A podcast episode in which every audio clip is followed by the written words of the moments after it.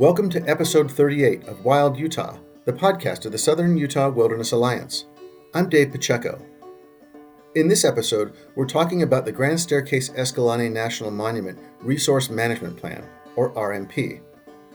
Originally proclaimed by President Clinton in 1996, the almost 2 million acre monument was slashed in half under former President Trump in 2017 under the direction of industry backed agency heads, his administration wiped out the existing monument management plan and instilled their own version, favoring other land uses over conservation, science, and native ecosystems.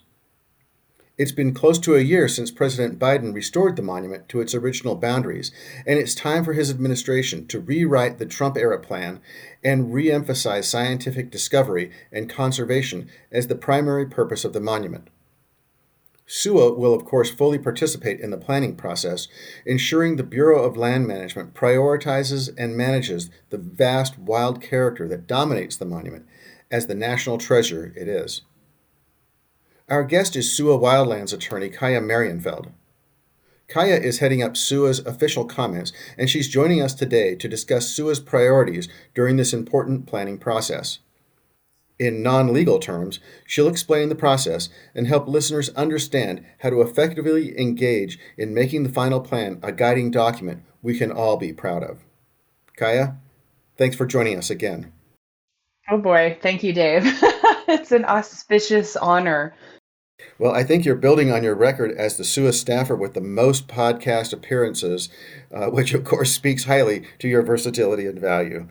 So let's start out, Kaya. Explain for us exactly what we're talking about when we say Grand Staircase Escalante National Monument is rewriting and updating its resource management plan, and explain why it's such an important document that the agency gets right. Yeah, I'm happy to. So, past listeners, new listeners may or may not know that the Bureau of Land Management, they have a congressional statute that sort of rules everything that they do with public lands management, with the BLM managed lands. Um, and that's called the Federal Land Policy Management Act, or FLPMA, you might hear us say. And FLPMA really is the guiding document that tells them what they can do, how they can do it, what their responsibilities are. And one of those responsibilities under FLPMA is to have a land management plan specific to different geographic areas, different regions that they manage. So typically in the state of Utah, you have Bureau of Land Management lands divided into different field offices. Like there is a field office in Fillmore that manages a lot of what's the west desert of the state. There's a field office in St. George that manages that whole southwestern corner of BLM lands, and there is a field office specifically for the management of Grand Staircase. Because it is a monument and because it's so big, that that field office is is tasked with the management of the monument itself, and you have that all over the state. So what this is is saying, you know, for every field office or every management unit, as it were here, there is a document that has specifics in it that are specific to that area. So the Moab field office management plan is different from the Kanab field office management plan in other places around the state. And then Grand Staircase has its own, or any BLM monument has its own, because it has its own special, specific management provisions, rules and regulations, guiding principles, the reason it was established. All of that is different enough that monuments have their own plan because they have that sort of heightened management standard. And for Grand Staircase, it's really important because this is what the agency has to rely on when they're making any sort of decision about what can or can't happen on the lands that they manage within this unit, making policy recommendations, everything from looking if they want to establish a new developed campsite or a new hiking trail or to reclaim unauthorized motorized routes. All of these things are governed by that resource management plan that's specific. And here it would be the monument management plan. So it's sort of like the day to day handbook and rules for that area. So if, if they want to propose a project, let's say putting in new infrastructure for recreation, whether it's a parking lot, a trailhead, something like that, a pit toilet, they have to look to that management plan to say, is this something we're authorized to do? Is this something we called for, provided for, we planned for? Um, and what are our parameters on that? So it's sort of the day to day nitty gritty of what they will use from here on out in order to make those decisions on the land. And it's really important for that reason. As a lawyer, it's really important to, to SUWA and to other members of the public too, because that's also what we look at to say, hey, you're making a decision here. Your management plan says something different. You need to follow that plan. Legally, you have to follow what your plan says. So, obviously, drafting that plan is a really critical part because if if something important isn't in there, we can't rely on that later. And the same with the with the land managers at the BLM. Okay, well, that's a great summary. Um, I I want to ask you, what is the relationship between the monuments management plan that you just described and the proclamation the president reads that essentially creates the monument, like Biden did last year when he restored the original boundaries? Yeah, and that's a really important thing to think about because it's a monument. I think that's a big difference between, like I said, like the Moab field office and everything managed by the BLM there and Grand Staircase. The proclamation, in this case, we have three proclamations. we have the original Clinton proclamation from 1996 when the monument was first established over two decades ago. We have the proclamation from President Trump that significantly downsized the monument and attempted to sort of change a lot of why it was established, you know, add some other things in there that aren't the original reasons for the monument being designated. And then we have the President Biden proclamation from last year, which reestablished the original size of the monument and made sure that there was some enhanced focus on things that weren't really a big focus the first time around. For example, you know, there's mention of tribes and indigenous ties to the landscape in a way that wasn't as straightforward the first time around, which I think is a good change. So, those proclamations are the things that highlight why the monument was established in the first place. What are those special resources in need of this heightened status, this heightened protection? And so, what those are called, according to the Antiquities Act, which is the law that gives the president the power to establish monuments, those are called monument objects. So, like, for example, in the Clinton Proclamation in 1996, the original proclamation, monument objects were the unique geologic landscape in the staircase, which is why it's called the staircase. Of course, you have all these sort of steps in geologic time coming from way up on the plateau all the way down to the Grand Canyon, essentially. Or you have relict plant communities. That's something that's specifically mentioned in the monument.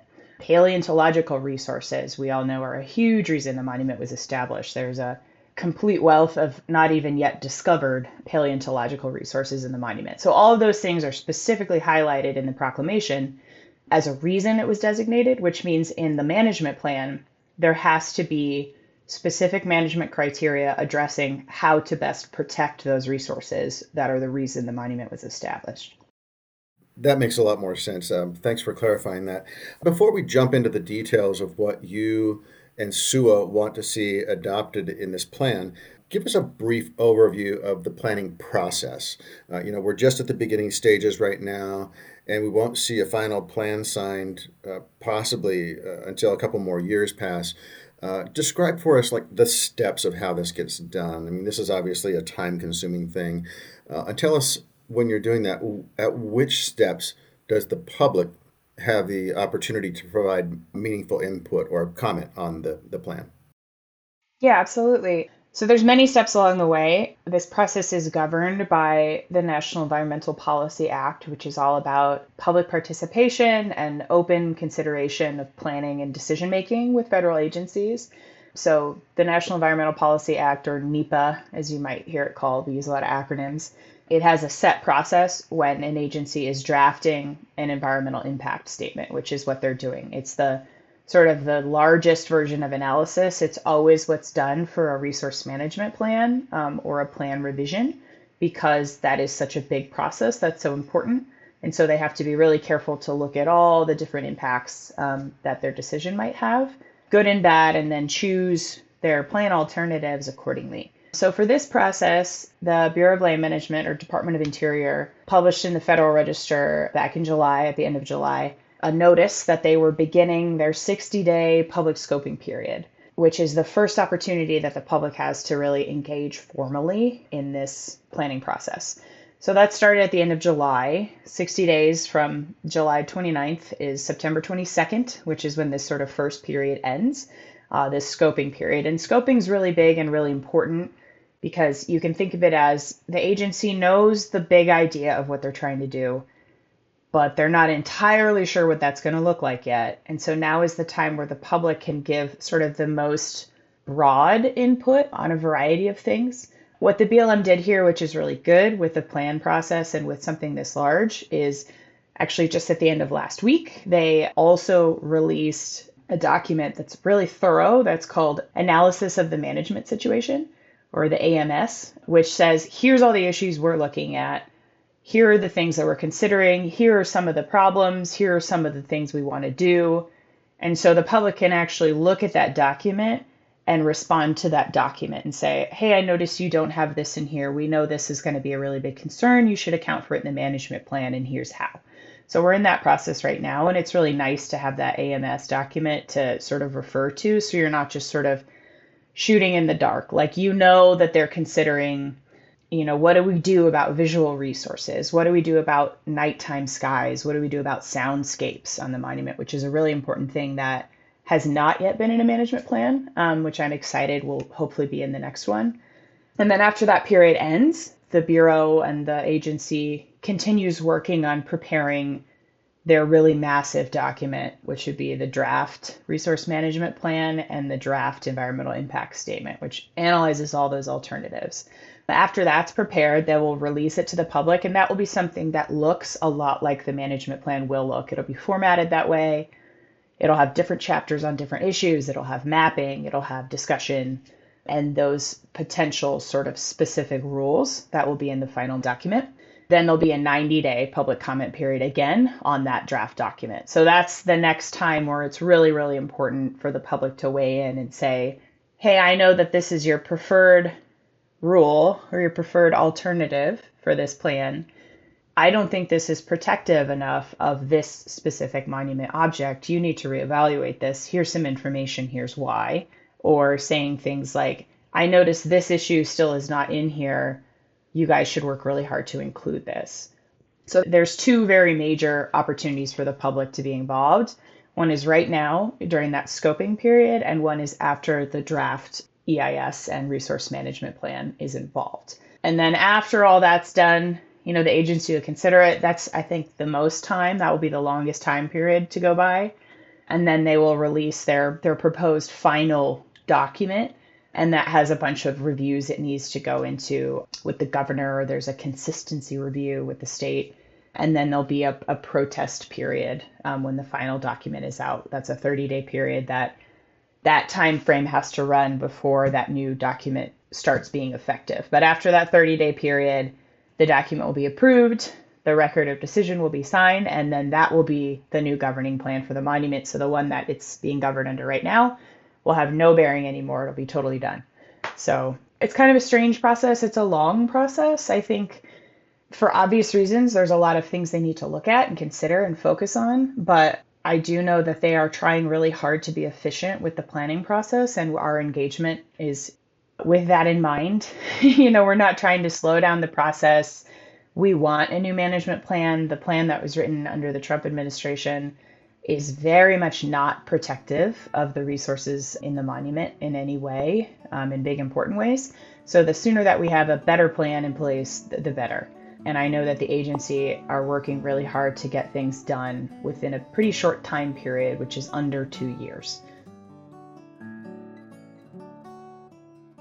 Well, you know, thanks for explaining that sometimes hard to understand process and putting it terms that we can understand here. You know, I know you touched on this just a little bit in, in your answer about process, but I want you to elaborate a little bit more on the comments that SUWA is going to submit on behalf of our 14,000 members. What are we going to focus on in those comments? What do we want to see prioritized and emphasized in the plan? I mean, can you just generally outline for listeners what kind of comments SUWA is going to be making? Yeah, absolutely. We are very fortunate to have a lot of really good partners, other conservation organization partners that have worked with us on these plan process revisions. many, many times uh, over many decades, including during the last Grand Staircase Plan revision, which was only three years ago, which is kind of crazy to think about. You know, we met and we were like, hey, here we are again. Let's do it again, you know? so luckily, we're not going it alone, which I think is really great because I think every different organization brings different expertise to the table. Like for SUWA, our main focus, of course, is protecting wilderness quality lands in our wilderness proposal, which is almost all of the monument. So my focus is on potential management issues and concerns that would have the potential to impact that wilderness character in those areas. So wilderness study areas, lands with wilderness characteristic, really important undisturbed ecosystems that don't have a bunch of roads running through them, which which is most of the monument. Honestly, I mean, it is a huge, intact, pristine landscape, which I think is why it was designated the way it was. It was not just a, oh, here's this archaeological site, here's this paleontological site. It was saying this whole ecosystem is an object in need of a protection. So you have this big area, which is big for a reason. And I think it complies with the Antiquities Act because the object is that ecosystem and what it provides, which is a lot of things. So I think our comments really focus on things that we foresee having the potential to harm wilderness character in those areas. Some of those things are, for example, and if you've heard me talk on this podcast before, you will not be surprised vegetation manipulation and management. So, ecosystem restoration, vegetation removal, things like chaining and mastication, herbicides, mechanical treatment of pinyon pine and juniper forest, sagebrush, grassland ecosystems, things like that. That is something that we have seen consistently be a threat to wilderness character. And so that's a big focus of my engagement on the plan is giving feedback to the BLM, giving research, providing studies, providing science, providing everything I can to show, hey, this practice, if not done in this specific way, has the potential to irreparably harm all of these things in the proclamation that many presidents at this point have said are objects in need of specific protection. And this is a really good point because a lot of these things were in the original management plan that came out after the first time the monument was proclaimed by President Clinton. So the first plan was finalized right at the end of 1999 in 2000. And that plan was actually kind of unique and groundbreaking for its time. Not only was Grand Staircase the first monument managed by the BLM instead of another agency like the Park Service, um, traditionally, if BLM lands were made into a monument, management of that monument would be given over to the Park Service or to another agency that had more experience with those sort of heightened protection lands. But Grand Staircase very specifically was not. It was said, this is a monument, it's on BLM land, and the BLM is going to manage it. That's the first time that happened. So, you know, that plan was pretty unique and pretty dynamic and honestly did a really good job protecting those monument objects and resources for 20 years until it was shrunk by President Trump and then a new plan was put in place. So, a lot of our recommendations are going to be saying, hey, you had this really great guidance the first time around. Don't reinvent the wheel. Why don't you do this? Like, for example, in the original plan, it said, due to the opportunity for harm to monument objects like vegetation, biological soil crust, um, archaeological resources, you, BLM, are not allowed to use chaining as a vegetation removal practice on living pinyon pine and juniper forest. So that was something that was very clear in the original plan that was in place for a very specific reason. And so pushing for things like that to be in the new plan, I think, is something that we are going to work really hard on. Management of visual resources, dark skies, soundscapes, all of those things are really important for protecting wilderness quality lands. And those are all things we're going to engage on. Whereas we don't work as closely on livestock grazing, for instance. And so some of our partner organizations who do focus really heavily on livestock grazing and do have that as their area of expertise, they're going to be handling the bulk of the comments addressing that issue. So that's sort of how we're divvying it up. And I think, you know, we certainly have our own focus, but it's complementary to a lot of other organizations. So we're really fortunate to be able to have those partners in this effort because we're going to end up with you know hundreds of pages of comments that we're providing during the scoping period and mapping and photos and research and documentation which would be a little overwhelming if it was just us going it alone, I think. So we're really fortunate to have good friends who are on the same page with who can help work on those issues, including tribal members. There's been a lot of effort by some of our conservation partners and friends who are either members of tribes with history and connection to this landscape or who have close connections who are trying really hard to make sure that those tribal interests are more engaged in this process this time around. I think that's a hugely important thing that was missing the first time. And so it's great that you have that sort of proactive engagement with the public. And then I think the Bureau of Land Management is actually trying really hard to really proactively reach out to tribal entities and get their input on this process, which is really good. You know, Kaya, on this podcast, we've covered the subject of recreation and our take on how these agencies can better manage the way that most people experience wild public places like the monument here. I'm talking about weekend visitors, vacationers, uh, just drive throughs, and most importantly, in the Grand Staircase area, because it's so spread out and because there's only a couple of developed campgrounds, like where people can pull off and camp. Can you talk a little bit about what SUWA would like to see in terms of the monument going forward uh, on how it would manage the way that a lot of people experience the monument, the recreation aspect? Yeah, and I think you hit the nail on the head, Dave. I think that is going to be something where for this plan process as compared to the original one back in the late 90s, there is a lot of potential for really good change. And I think it's also where I and a lot of people who are also concerned about this issue are pretty wary about what we might see in a new plan. You know, recreation, visitation has exploded everywhere on public lands, particularly during the pandemic. Grand Staircase was no different. You had people who've never been there, who were traveling there and camping and hiking and doing all sorts of stuff in the monument that they hadn't before, which is great. We certainly support people getting out into public lands and getting to experience these wonderful places. But, you know, as you've heard on the podcast, if you've, you know, read on our website and our newsletter, human powered, non motorized recreation can be a very detrimental thing to the landscape if it's not managed properly.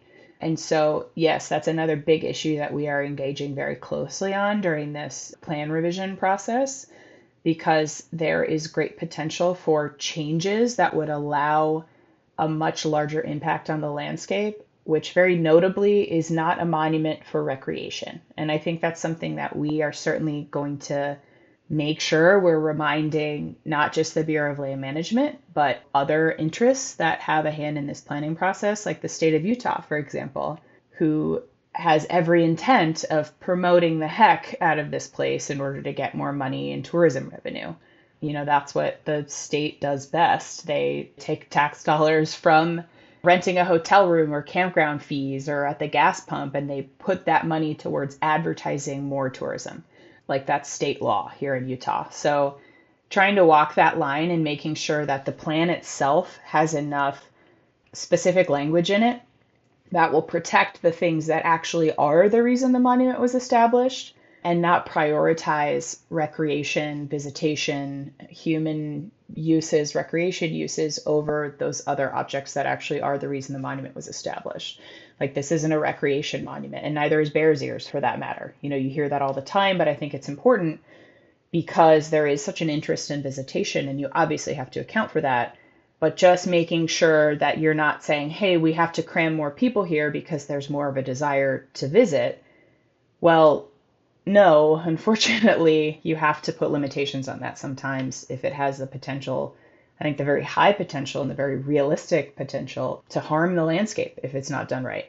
So, a really good way of managing this, which is what was in the original monument management plan from the late 90s, from 2000, is the monument was divvied up geographically into zones. And those management zones were sort of the big umbrella over what individual small scale decisions could be made. So, there was the passage zone, which is like around main roads and thoroughfares and like Hole in the Rock Road, for example, if you've been to the monument before, is this big sort of artery that goes through the, sort of eastern side of the monument down from the town of Escalante all the way down to Glen Canyon. And that's a main thoroughfare. And there's pit toilets, there's places to pull off, there's trailheads, there's parking areas. Whereas some of the other places out in the more remote part of the monument don't have that kind of expected visitation and also can't handle the same kind of visitation. And so that would be the outback zone, is what it was called in the original plan. And the group size limit for, you know, a camping group or a visiting group was smaller in the outback zone than it was in the passage zone, for example. And so that zoned approach, I think, is a really honestly really good way to do it. And I'm, you know, our comments in regards to recreation are going to strongly encourage the BLM to, again, not throw out something good that they had in the past, but to say, hey, this worked. This was a pretty good way to do this.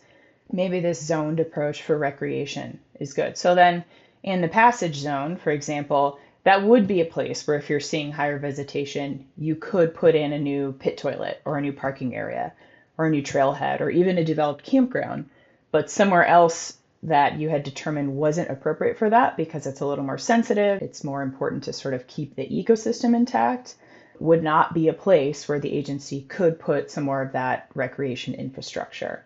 So I think that's something that we're really going to be recommending that they do.